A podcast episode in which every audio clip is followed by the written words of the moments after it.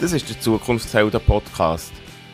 Für alle, die ihre berufliche Gegenwart und Zukunft selber gestalten.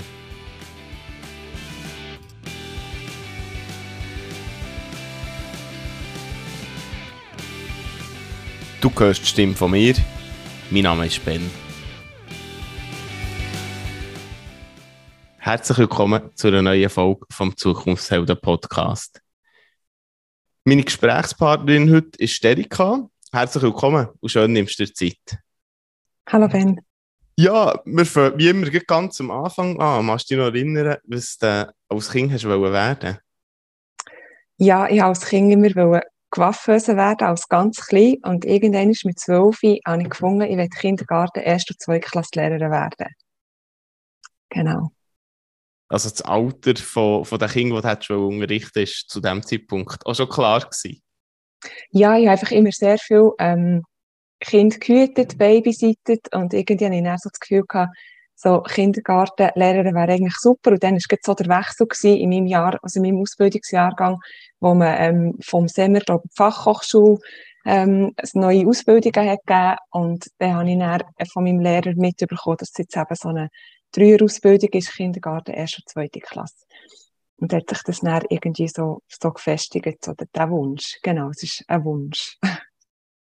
Du bist aber dann nicht Kindergärtnerin oder Lehrerin geworden?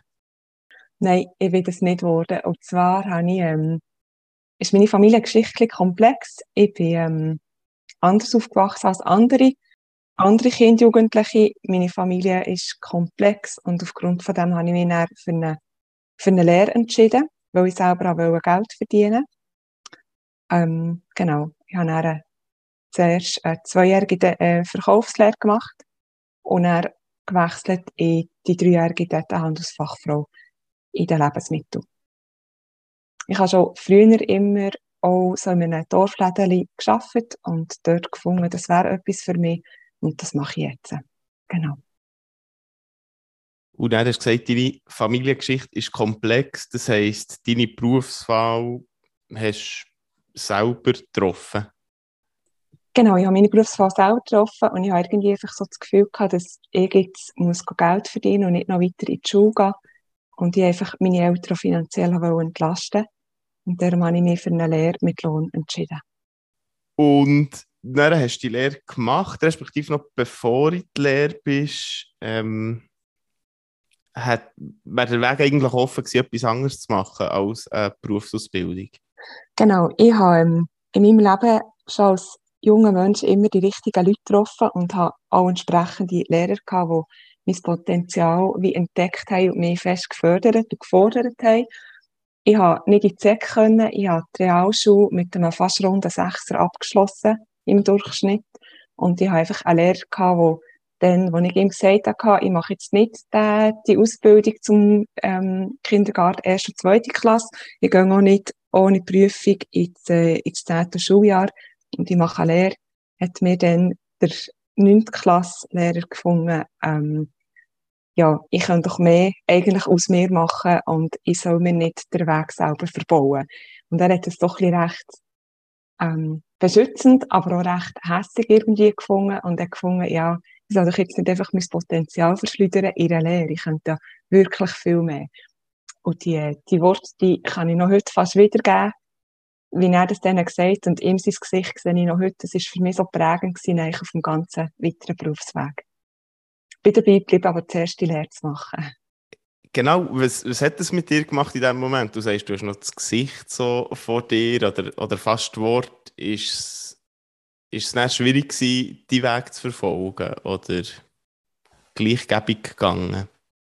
Ähm, ja, was, was ist so schwierig? Ich glaube, jemand, wo, wo aufgewachsen ist in einer Familie, ähm, wo finanzielle Mittel oft knapp waren und durch das auch andere prekäre, schwierige Situationen auftaucht sind oder halt, dass sie vorhanden waren, ist, glaube ich, Berufsweg zu gehen immer eine gewisse Herausforderung oder vielleicht eine andere oder eine größere Herausforderung, als ähm, wo so Kinder aus, sagen wir mal, wohlbehüteten Familien können gehen Und von dem her ist für mich der Berufsweg, also so die Begegnung dann mit dem Lehrer, ähm, hat mich immer so meine Ressourcen wie gestützt. Das ist wie immer ganz fest präsent gewesen, eigentlich. So sehr positiv, genau. Wie ist schnell die Berufsausbildung gegangen für dich? Ja, die ist schnell relativ lang gegangen. Ich habe also irgendwie lang und auf und ab. Ich habe äh, die, eben die zweijährige Lehre angefangen, habe nach einem halben Jahr in Detailhandel gewechselt, habe drei Jahre Ausbildung gemacht, habe irgendwie schon im zweiten Jahr gemerkt, dass ich das jetzt einfach fertig mache, weil ich vom Vater gelernt habe, dass man anfängt, macht man fertig. Und ich habe eigentlich schon gewusst, dass ich dann nicht mit diesem Beruf wieder arbeite und der äh, Schicksal der wollen, dass ich auch keine Anstellung in dem Betrieb, wo ich die Ausbildung gemacht habe, bekommen. Ich in dem, ähm, im Lebensmittelbereich. Ich habe dann in einen anderen Bereich, Verkaufsbereich dürfen wechseln, gerade anschliessend nach der Lehre und ähm, habe er dort eine Vorgesetzte gehabt, wo, wo sehr viele Bereiche hat gegeben, wo für mich sehr herausfordernd war, vor allem in der Persönlichkeit. Und äh, eine persönliche, private, also familiäre Erfahrung hat mich dann wieder dazu gezwungen, oder mich dazu gezwungen, nein, mich eigentlich dazu bewogen, genauer herzuschauen, wo, wo will ich her? Ich war dann etwa 19 gewesen. Und habe mich dann einmal genauer ein bisschen beraten. Und bin dann dort zum Schluss gekommen, dass ich eigentlich Sozialpädagogin könnte werden. Und zwar aus dem Grund, weil man Sozialpädagogik dann zumal schon berufsbegleitend hat können studieren und ich nebenbei auch können Geld verdienen. Das ist für mich ein ganz wichtiger Punkt. Ich habe gewusst, dass Finanzen von meinen Eltern nach wie vor ähm, nicht, nicht vorhanden sind, mich noch weiter zu unterstützen. Genau. Und dann habe ich geschaut, wie kann ich die Ausbildung machen, habe an der BFF Bern wollen und dort habe ich das Praktikum machen und dann habe ich umgeschaut für ein Praktikum, habe das gemacht, in einer heilpädagogischen Schule. Ähm, und habe dann gemerkt, es gibt noch weitere Schulen, habe dann noch an anderen Kantonschulen angeschaut und die haben ein anderes Praktikum erwartet und dann habe ich nochmal ein Praktikum gemacht. Ich habe neben diesem Praktikum auch dort das Glück gehabt, ich habe immer Teilzeit im GOB ähm, im, im Arbeitgeber können arbeiten, habe ich die Lehre gemacht und somit eigentlich auch dazu verdienen Ich habe nebenbei noch ähm, babysittet bei Familien und auch noch zusätzlich Geld ähm, bekommen. So hat es immer Ende Monat knapp gelernt. Ja, und nach diesem Praktikum hat es mir eben dann gleich einfach immer noch nicht gelernt an diesen Schulen, an diesen höheren Fachschulen und habe dann auch noch Berufsmatur gemacht aufgrund von einer Empfehlung von einer nicht bestandenen Aufnahmeprüfung und habe dann ähm, Berufsmatur gemacht, Gesundheits- und Soziales. Das war damals noch ganz frisch, gewesen, dass es nicht nur die kaufmännische gibt, sondern es eben auch gesundheitlich sozial gibt. Ich habe das dann in einer Privatschule gemacht, auch dort wieder, wie sehr viel Geld kostet, aber ich habe es wie nicht besser gewusst, habe auch nicht die Ressourcen oder die Leute um mich herum gehabt, die das können erfragen und habe die Berufsmatur abgeschlossen und mit dem Abschluss eigentlich gemerkt, dass ich jetzt nicht mehr an eine höhere Fachschule gehe, sondern jetzt an eine Fachhochschule gehen ja, und dann habe ich mich an der Fachhochschule Nordwestschweiz in Olten beworben und bin dort eigentlich innerhalb von zehn Tagen habe ich Zusatz gehabt, Zusage gehabt. Ähm, für das, für das Studium Soziale Arbeit zu machen. Ich habe mich, genau. Noch, noch eigentlich noch wichtige Zwischenschritte. Ich habe mich so im Verlauf von diesen vielen Jahren, es waren etwa zehn Jahre gewesen, von 19 bis 28, bis ich das Studium habe angefangen. Es ähm, viele Zwischenschritte, gewesen, immer wieder mit äh, finanziellen Herausforderungen, wo ich auch als private Kinderbetreuer habe gearbeitet, weggegangen vom Verkauf, Tieflohn gearbeitet habe, ähm, persönliche Herausforderungen müssen bewältigen. Es ist für mich sehr, seit zehn Jahren sehr anstrengend, sehr herausfordernd gewesen, beruflich auch persönlich, bis dann das Studium hat wirklich können anfangen. Und für mich ist das eigentlich ein wichtiger ein wichtiger Weg gewesen. Ich glaube, ich wäre nicht bereit gewesen, schon mit 20 oder 21 in das Studium zu starten. Genau. Ich habe da einen Text neben mir, den du mal hast geschrieben in einem Post.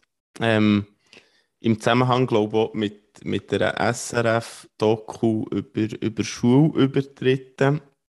Und da steht drinnen noch zur BMS, dass der dass du, was hast machen oder wo du hast gesagt, du willst studieren, dass die Familie auch geheissen, ja, studieren eher nicht?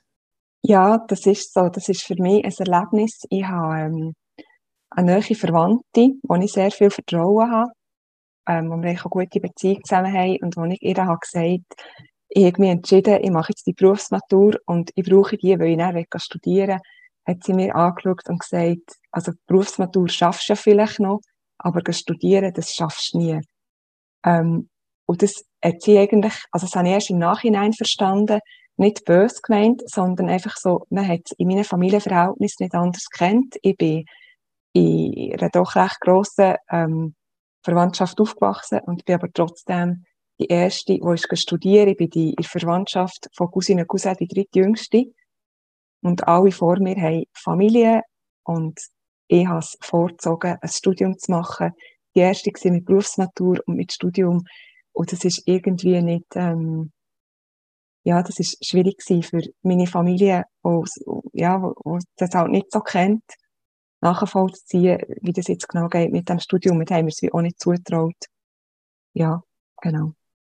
Also auch ein bisschen mit nicht wissen oder gar nicht so wissen, wie es funktioniert ja. oder was es alles braucht. Ja, weil halt so in meiner Familie sind wir, man immer gefunden hat, dass man kann studieren kann, muss man, ähm, muss man viel mehr Ressourcen oder Anforderungen haben und irgendwie hat das, äh, meine Familie, die sind mir nicht so entdeckt. Sie, ich glaube immer eher, nicht ich glaube, es sind immer eben Lehrpersonen gewesen, es sind Ausbildner gewesen, es ist eine Nachbarin gewesen und sonst für mich außenstehende, nicht familiäre Personen, die in mir das Potenzial entdeckt haben, in welche Richtung das jetzt eigentlich gehen kann. Im familiären Umfeld waren finanzielle Schwierigkeiten, gewesen, hast du gesagt, mhm. aber auch andere, die du immer wieder hast müssen zurückstecken oder zurückgesteckt hast, eben bei, bei der Berufswahl oder Berufsausbildung, ähm, bei dieser BMS, glaube ich, auch nochmal, oder? Da da hast du dich auch um Sachen müssen kümmern, wenn ich es wenn richtig habe gelesen Und wie, wie hast du dort immer wieder herausgefunden oder die Weg gefunden? Also sind es die Lehrpersonen und Nachbarn gewesen, wo, wo sie da waren? Oder hast du noch auf andere Ressourcen können zurückgreifen also ich denke, primär ist meine allergrößte Ressource ist die Resilienz, die ich mitbekommen, mitbekommen in meinem Leben. Wirklich so meine, meine starke ähm, psychische Stabilität, klar auch immer mit Auf und Abs. Ich habe auch viel ähm, professionelle Unterstützung gehabt und auch in Anspruch genommen. Ich habe mich dort auch nie dafür geschämt. Ich habe, ähm, ja, schwieriges Thema, jetzt habe ich ein bisschen den Faden verloren. Ähm, vielleicht müsstest du noch, noch eine Frage stellen, Ben, bitte. Also, ähm, die, die Leute, wo, oder die, die schwierigen Situationen, die sie waren, wo, es ja immer wieder hat gegeben. Also beim, wahrscheinlich auch bei Schulzeit, sehr klar bei dem, bei dem Übertritt Schulberufswahl, ähm, in der BMS-Zeit auch nochmal. Und was, was hat dir dort geholfen, oder äh, kannst du etwas identifizieren, eben, wo dir hat geholfen, dort daraus rauszukommen oder immer wieder deinem Weg zu folgen und auch, auch gesund zu bleiben. Eben, du hast jetzt gesagt, professionelle Hilfe, ähm, die, die Resilienz, die du hast aufbauen, eben durch das immer wieder herausfinden. Gibt es noch andere Sachen? Ähm, andere Sachen, ich kann, das, ich kann das gar nicht so in, in einem Satz oder so benennen. Für mich sind es einfach ganz viele verschiedene Menschen. Ich habe, ähm, nachdem, dass ich noch nach der Lehre zwei Jahre im Verkauf geschafft habe, in der anderen Branche, habe ich ähm, private Kinderbetreuerin gemacht und bin dort bei in armutsbetroffenen Familien gewesen, aber auch sehr reichen und sehr äh, gut ausgebildeten Familien und habe von denen ihrem Wissen auch immer wieder können profitieren Also sei das mal, wenn mir jemand hat Französischunterricht gegeben oder wenn mir jemand erklärt hat, wie er jetzt zu seinem Doktortitel ist gekommen, ich habe dort auch von zum Teil Familienanlässen, bin dort auch sehr, ähm, sehr in der Familie aufgenommen worden. Und somit bin ich wie an Kontakte hergekommen, wo, wenn ich, ähm, nur in, in, im Rahmen von meiner Familie geblieben wäre, mir das nicht wäre möglich gewesen. Und ich glaube, die, die private Kinderbetreuung, die verschiedensten ähm, Kontakte, die haben mir wahnsinnig viel geholfen. Die hat mir weit die Welt aufgetan. Ich habe auch nicht gewusst, wie, wie gehe ich reisen, wie melden, oder wie gehe ich, äh, wie buche ich einen Flug zum Beispiel. Das ist jetzt das Beispiel, jetzt nicht mit unbedingt mit Ausbildung zu aber halt auch so mit Bildung, mit, mit Wissen.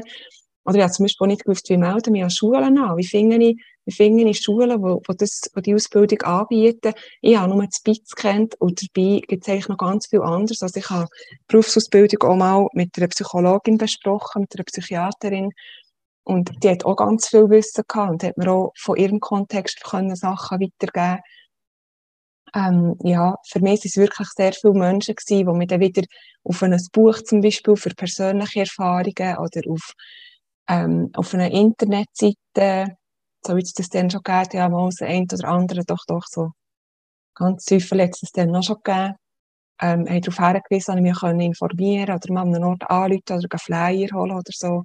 Das war für mich wichtig. Gewesen. Also ich habe mich wirklich immer gegen aussen ähm, immer gegen aussen orientiert. Wer ist noch um? Wer könnte man noch?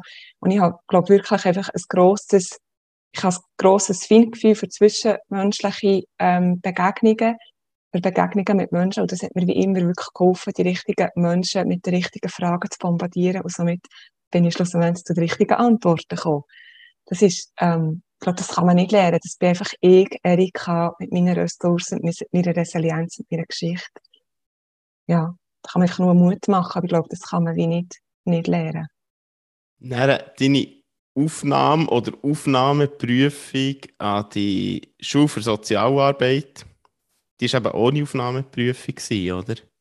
Ja, die war ähm, ohne Aufnahmeprüfung. Gewesen. Und zwar habe ich halt vorher innerhalb von drei Jahren ähm, vier Ablehnungen bekommen von, von Schulen und habe gedacht, ja, das ist jetzt wirklich noch die allerletzte Chance oder die aller einfach so das Gefühl gehabt, wenn das nicht so, das nicht passt, dann soll es einfach nicht sein. Und in dieser Aufnahme, also in dieser Aufnahme hat es eigentlich geheißen, es braucht eine, eine, Gruppenarbeit, es braucht ein Gespräch und das Wichtigste ist eigentlich, die ganzen Papiere zu einreichen, schriftlichen Lebenslauf, Motivationsschreiben. Ähm, genau. Und ich habe es dann gemacht und habe gedacht, ja, das Schriftliche ist immer gut gegangen. Wenn es dann weitergeht, bin ich eben dann aus, ausgesortiert worden und habe dann schlussendlich nicht bestanden, weil mir noch irgendetwas Schulisches gefällt. Das war eigentlich immer der Grund. Gewesen. Und ich habe die Unterlagen bei der Fachhochschule Nordwestschweiz eingereicht und habe dann auch etwa zwei, zwei Wochen später einen Brief bekommen, dass ich aufgenommen sei und habe bei der ausgegangen, das ist ein Fehler. Das ist ein Fehler und habe dann an der Schule angerufen und gesagt, ja, also ich sei jetzt aufgenommen, aber ich will das ja praxisbegleitend studieren und ich muss mich zu einem Ausbildungsplatz kümmern, das ist ja alles gut. Aber bevor sie mich darum kümmern, möchte ich wissen, ob das nicht wirklich, ob, äh, ob das wirklich so ist oder ob es ein Fehler ist. Nicht, dass ich da irgendetwas falsch mache. Eben auch dort, ich habe einfach angerufen und, und meine Ressourcen ausgeschöpft, äh, ja, statt daheim Däumchen dreht, genau. Und dann hat, hat mir die Person gesagt, Mo, das sieht eigentlich alles gut aus, aber sie tun mich noch mit dem Direktor ver, ähm, verbinden. Und das ist, äh, ja, das ist der, der Uli Merten. Das ist ein bisschen Unikat, glaube ich, Fachhochschule Nordwestschweiz. Und der hat, äh, hat er mit mir telefoniert und hat gesagt, ja, schaut, es werden nicht alle mit der gleichen, Aufnahme, mit der gleichen Aufnahmeprüfung zu uns hergelassen. Die, die schon sehr aussagekräftig sind in ihren schriftlichen Unterlagen, die kommen einfach her ohne Gruppengespräch und ohne Aufnahmegespräch. Oder ohne Gruppenarbeit und ohne Aufnahmegespräch. Und er hat gesagt, es sei alles richtig und ich könnte einen Ausbildungsplatz suchen und ich sei zugelassen und das Studium könnte für mich anfangen 2011. Ähm, genau. Jetzt habe ich gerade ein bisschen Herzklopfen wie dann, wo ich wirklich, ich weiss noch genau, wie ich das Telefon geführt habe und ich wirklich so gedacht habe, okay, so einfach kann es eigentlich sein und ich als Erika mit dem, was ich mitbringe, es lernt einfach. Ja. Das ist, auch das ist eigentlich sehr sehr, sehr schöne Erfahrung gewesen, sehr, sehr ähnlich wie die mit dem Lehrer in 9. Klasse. Ja. Und heute bist du Sozialarbeiterin? Heute bin ich Sozialarbeiterin, genau. Ja, und jetzt möchte ich noch, noch ein bisschen dort abtauchen. In den, in den Beruf oder in deine Perspektive von diesem von dem Beruf. Frage mich, wo wir, wo wir abtauchen wollen, im Zusammenhang zwischen, zwischen eigener Erfahrung und Beruf oder Beruf allgemein. Und wir tauchen doch mal ähm, so in einen normalen, so, sofern es das gibt, es ist ja nicht immer gleich, in einen normalen, durchschnittlichen Arbeitstag oder Alltag, ohne dass im Detail muss beschrieben sein aber so, wie das für dich ist oder wie das etwa aussieht. Ja, wie das etwa aussieht, soziale Arbeit. Also ich habe ähm, in vielen verschiedenen Bereichen soziale Arbeit geschafft und bis Ende letztes Jahr, also bis zum 31.12.21, bin ich auf einem grossen Sozialdienst im Kanton Bern angestellt gewesen. als wirtschaftlich, äh, wirtschaftliche Sozialhilfe. Und der Alltag dort ist eigentlich sehr, ähm, am Anfang sehr, ist für mich sehr vielseitig, sehr lernreich gewesen. Ich habe aber je mehr das System angefangen zu verstehen, habe ich gemerkt, dass der Alltag sehr prägt ist von Arbeitsintegration, von, ähm, von Finanzen, zum Teil wirklich auch durch Finanzen Druck aufsetzen, kürzen, sanktionieren. Ähm, verschiedenste, äh, verschiedenste Herausforderungen mit den Menschen, die, die, die vor mir sind, mit denen, die nichts zu tun haben, mit meinen Klientinnen und Klienten und ihnen persönliche Herausforderungen. Aber eigentlich habe ich dann so in den letzten zwei Jahren, nicht zuletzt wegen Corona, auch gemerkt, wie fest Druck das in meinem Arbeitsalltag auch immer von Seiten Politik, Recht, Wirtschaft, Finanzen ist vorhanden gewesen. Oder eigentlich wie stark dass das mein Arbeitsalltag geprägt hat. Ähm, mein Arbeitsalltag ist, ist halt sehr viel mit Gesprächen verbunden, mit Budget, mit Finanzen abklären, ähm, Finanzen zuteilen, Anträge schreiben. Ähm, ja, ich habe gemerkt, dass es auf dem Sozialdienst für mich immer weniger um, um akute Situationen ist gegangen, zum Beispiel Kindeswohlgefährdung oder so. Das ist halt in wirtschaftlicher Sozialhilfe viel weniger der Fall, dass sie oft noch Beistände involviert und da hat man eigentlich nichts ja, das ist anders, als wenn man polyvalent arbeitet.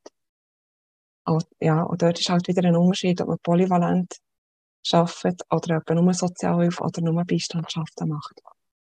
Ich kann das gar nicht so kurz fassen. Soziale Arbeit und Sozialhilfe ist so etwas komplex und der Arbeitsalltag, es gibt keinen Tag, der gleich ist wie der andere. Genau, da kommen wir, glaube ich, so ein bisschen auf ein Thema, oder? Draussen, also ich sage jetzt mal, dass viele Leute verstehen mir Sozialdienst etwas, sie verstehen Sozialhilfe, die, die, die Geld holen oder so. Das ist ja viel mehr. Hey, was, ja jetzt, was, was jetzt das schon zeigt. Ähm, was für Leute bist du begegnet oder begegnest du bei deiner Arbeit? Ich werde dir einen kleinen, einen kleinen Blick reingeben, denen, die, die zulassen ähm, ja, wie das eigentlich ist oder kann sein? Sehr eine schöne Frage. Und ich würde einfach sagen, auf dem Sozialdienst gibt es nichts, was es nicht gibt. Also ich habe ähm, von wirklich Menschen, die schon in, mit Eltern in Sozialhilfe aufgewachsen sind, gehabt, ähm, Personen mit Migrationshintergrund. Ähm, ich habe aber auch ältere, einfach so ein, ein Erlebnis hat sicher mehr gegeben, insbesondere Männer ab 55, 55 Handwerkerberuf und dann gesundheitliche Probleme haben bekommen und die Berufe nicht mehr können ausüben ähm, dann irgendwann halt Sozialversicherungsleistungen ausgeschöpft sind und dann zur Sozialhilfe kommen, wenn sie eure Rückstellungen aufgebraucht haben oder das Haus verkauft haben und das Geld aufgebraucht haben. Ich habe aber auch sehr, sehr gut ausgebildete Leute gehabt. Also ich habe ähm, am Anfang von meiner sozialen Arbeit hatte ich eine Klientin mit einem doppelten Professortitel, ähm, die keine Stelle mehr gefunden hat, weil sie zu spezialisiert war. Und ich habe auch ähm, Menschen gehabt, Klientinnen und Klienten, die vor ein paar Jahren sehr, sehr wohlhabend waren, also mehrere Millionen hatten und das einfach über ihre Verhältnisse haben gelebt und schlussendlich keine Rückstellungen mehr hatten für das Alter und dann auch bei Sozialhilfe gelandet sind. Es gibt wirklich in Sozialhilfe quasi nichts, was es nicht gibt. Es gibt sehr viele ähm, Alleinstehende, insbesondere Frauen. Gibt sicher auch Männer. Ja, gibt auch Männer, habe ich auch gehabt, genau. Ein alleinstehender Mann mit, mit Kind, alleinziehender Mann. Jetzt auch, das ist halt auch immer so ein Thema, wenn dann plötzlich so eine ältere ähm, Familien sind.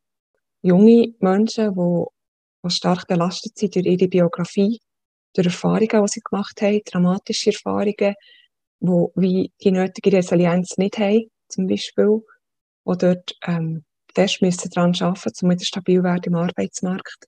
Es gibt wirklich Sozialhilfe nichts, was es nicht gibt. Und das ist so, ähm, ja, Armut, also, äh, wie soll ich sagen, noch die beste Ausbildung oder noch sehr viel Reichtum schützt nicht vor Armut. Das ist, oder schützt nicht vor Sozialhilfe. Das, ähm, immer wieder das Gefühl, das müssen sich wie alle einfach bewusst sein. Ja.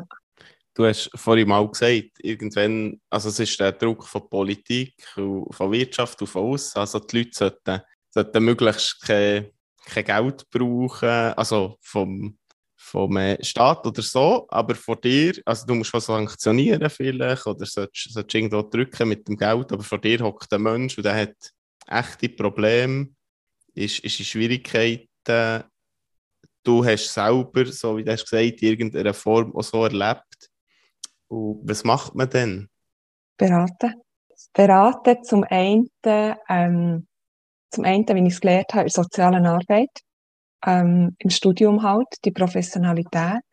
Zum anderen hat man einen riesen Katalog, was man finanziell darf.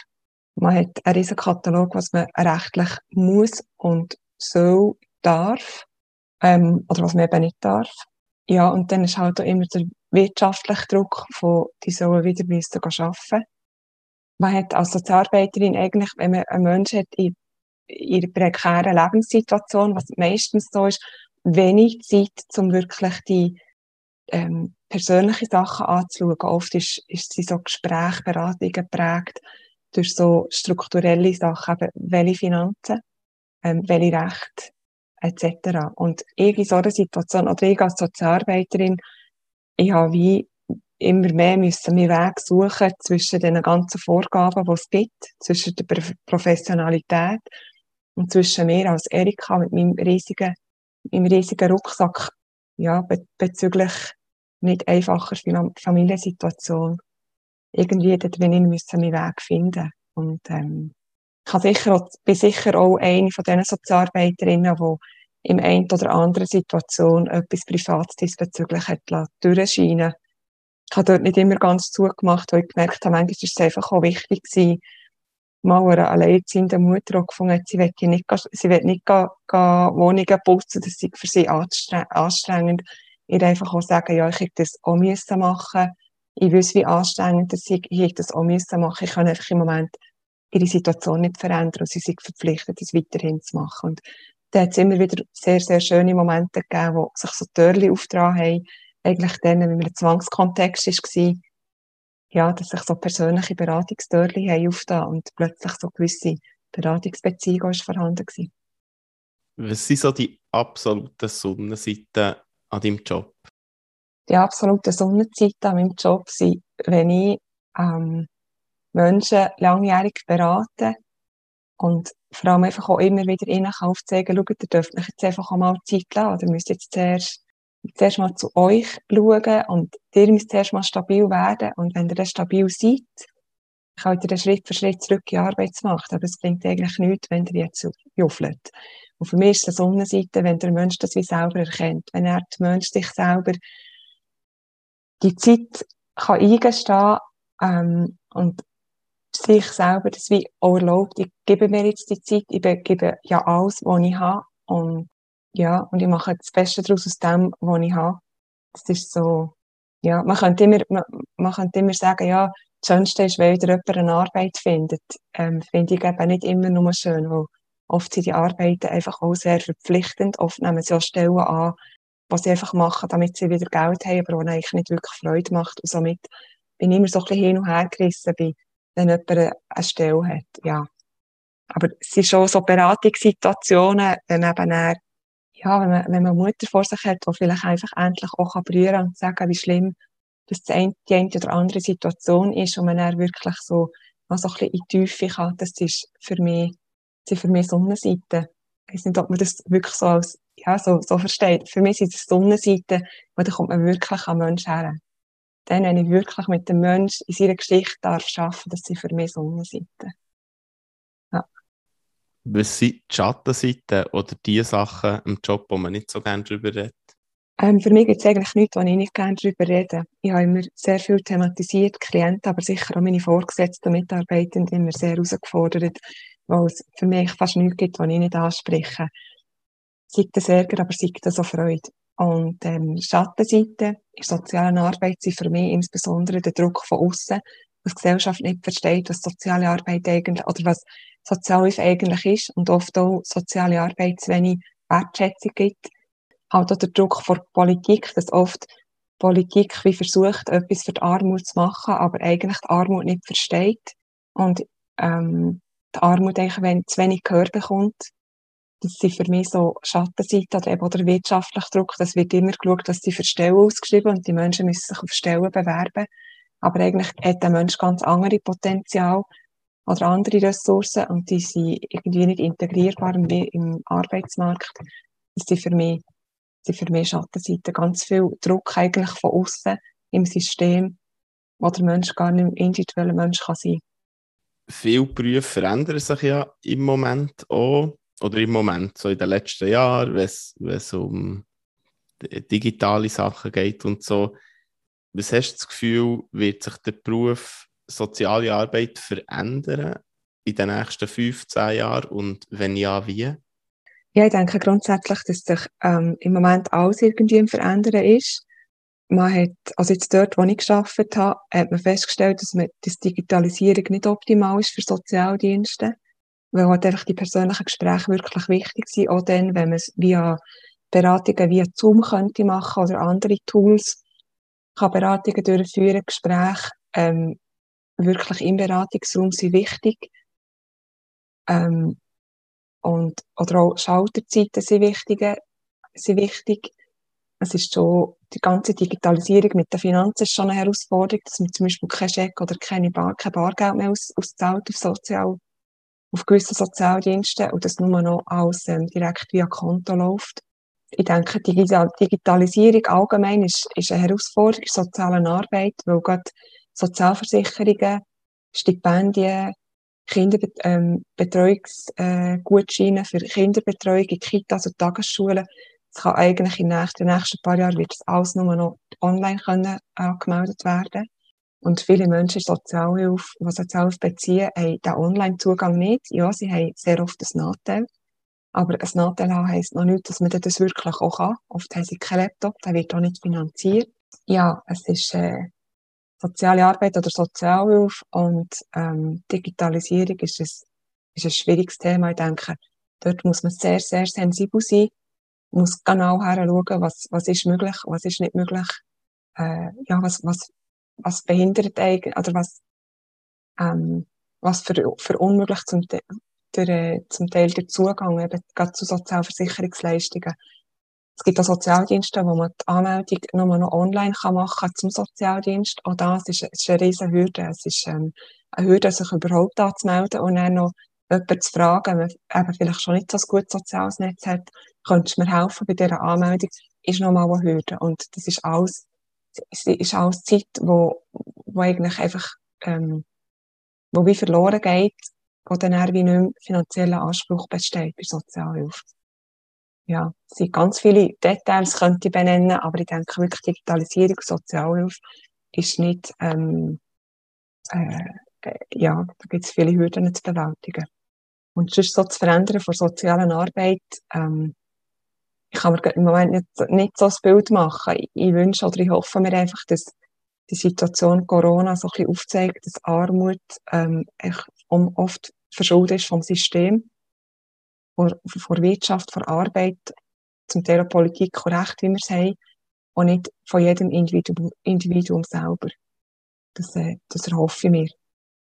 Genau, da kommen wir nämlich nochmal zurück zu dir ähm, aus so kleinen Blick in die ganz aktuelle Situation und in Zukunft, weil im Moment hast ja du für dich eine Auszeit ähm, und du hast auch ein eigenes Unternehmen nämlich, wenn ich das Richtige habe gelesen. Wo ist jetzt Zeit für das? Ähm, Im Moment ist vor allem Zeit äh, für Erika. Ganz viel Zeit Erika einfach genießen und ja, ich habe eine Auszeit, ich habe meinen ganz tollen Job gekündigt, weil ich eine Selbstreflexion bezüglich mir und der sozialen Arbeit habe machen oder wollte machen, und ich mich selber ähm, in meinem Beruf als Mensch wieder irgendwo muss neu finden. Und ich habe ähm, eine Firma aufgebaut, ja, das heisst einfach Mensch, wo eigentlich um Sozialberatungen geht und nicht im Sinn von Sozialberatungen für Armutsbetroffene, sondern eher für Mittel- und Oberschicht. Ich habe das genauso gewählt, weil ich gemerkt habe, dass auch Wohlstand, eben sozial, soziale Fragen, sind auch im, im Wohlstand vorhanden und ich möchte auch dort Zugang schaffen. Ich habe durch private Kinderbetreuer gemerkt, dass äh, auch Familien im, in sehr viel Wohlstand viele Fragen haben, wo, wo sie so mit für sich selber beantworten oder eben nicht die richtigen Antworten bekommen oder vielleicht nicht die richtige Fachstelle ähm, finden. Und wie es mit dieser Firma weitergeht, ich weiß es noch nicht. Ich bin wirklich mir selber sehr empfinden. Ich habe tausend Ideen. Sehr, sehr gerne würde ich selbstständig sein. Aber es ist, ähm, ja, es ist noch ein Find, soziale Arbeit und selbstständig sein, äh, ist noch nicht so verbreitet. Und, ähm, ich muss mich da irgendwie noch, noch finden und sicher auch mein Angebot noch ein bisschen ausbauen oder noch so ein bisschen spezialisieren.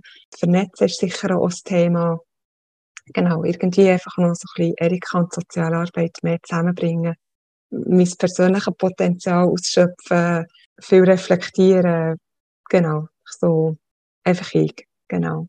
Das ist mein Thema im Moment.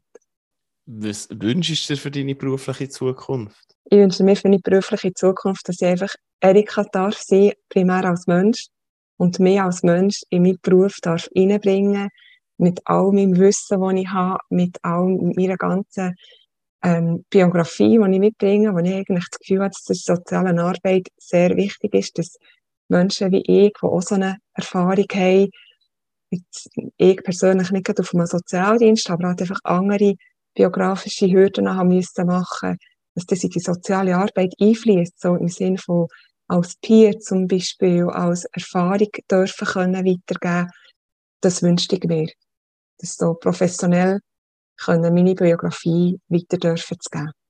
Das wünsche ich mir ganz fest. Gibt es eine Frage, die du noch gerne hättest, dass ich sie gestellt hätte? Nein, gibt nein. Ich ähm, habe auch Freude, so viel dürfen für zu erzählen haben von, von mir, aber auch von sozialer Arbeit. Und ich merke einfach gerade wieder, dass Erika und soziale Arbeit eigentlich schon noch gut zusammenpasst. Aber jetzt irgendwie ich mit der sozialen Arbeit wie unseren Weg neu muss finden. Und ich glaube, da finden wir, ja, und Zeit habe ich jetzt auch noch ein bisschen dazu. Hey, wunderbar. Merci vielmals, dass du dir Zeit genommen und einen Einblick in deine Welt gegeben Merci vielmals fürs Interview, Ben. Danke. Das war es für heute. Wenn du Fragen hast oder Anmerkungen zu diesem Podcast, darfst du mir gerne schreiben an ben.zukunftshelden.ch. Schön, dass du dabei warst. Wir hören uns. Bis gleich.